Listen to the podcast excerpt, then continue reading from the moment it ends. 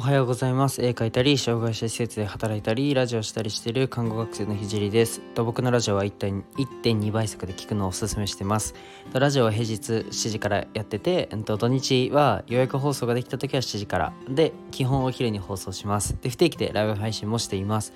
で今は看護専門学校3年生で国家試験が迫っているので毎日国試の勉強をしてそれと並行して毎日絵を描いてます。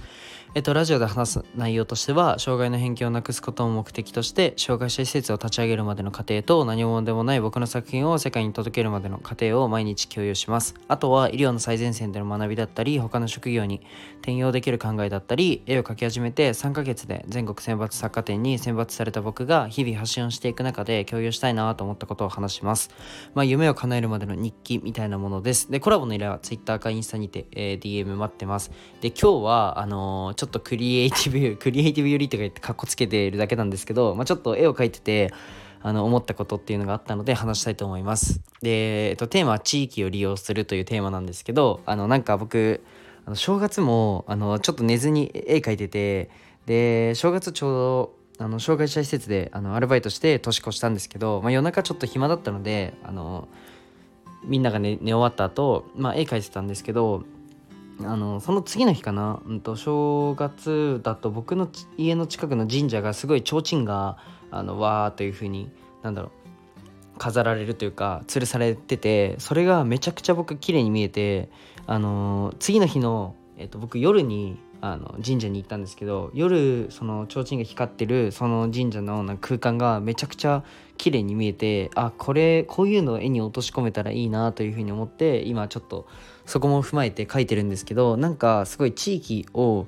えっと、巻き込むような形で絵を描いた時にそれを見た時に例えばなんですけど僕がその、えー、と提灯を見てそれをモデルにして僕が描いた場合に まあちょっと僕あのまあクレヨンしんちゃんじゃないけどあの地域を利用すると,、何が起こるかっていうとうんちょっと話戻すと例えば僕がじゃあその、えーと、正月の地域の神社の綺麗な提灯の絵を、えー、その神社の漢字を描きましたと。でそれを僕のじゃあ作品の一部に落とし込むことで、えーと、じゃあ例えば例えばって何回も言ってるな。僕のそうだな。うん近くのじゃあ隣の隣人さんがその僕の作品を見た時にああそこの神社だってなるじゃないですか。だったりその地域に、えー、と客お客さんがつくじゃないけど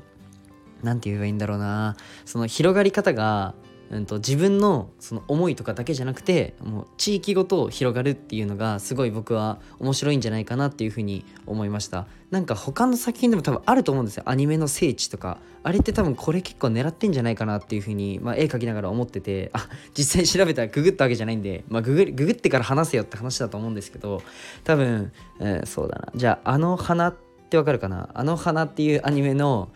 秩父埼玉県の秩父をモデルにしてるやつもその秩父をモデルに描くことで祭りとかの時にあの花ファンもその秩父に集まる。しその秩父の住民もその「あの花」っていうアニメをそのまあ、出しじゃないけどそれを表に出してお客さんを集めてマネマネタイズするっていうのがすごいできててなんかそういうのがあのいいなと思って、まあ、地域を利用するっていうのは、まあ、これからこれからっていうか、まあ、今もやってることだと思うんですけど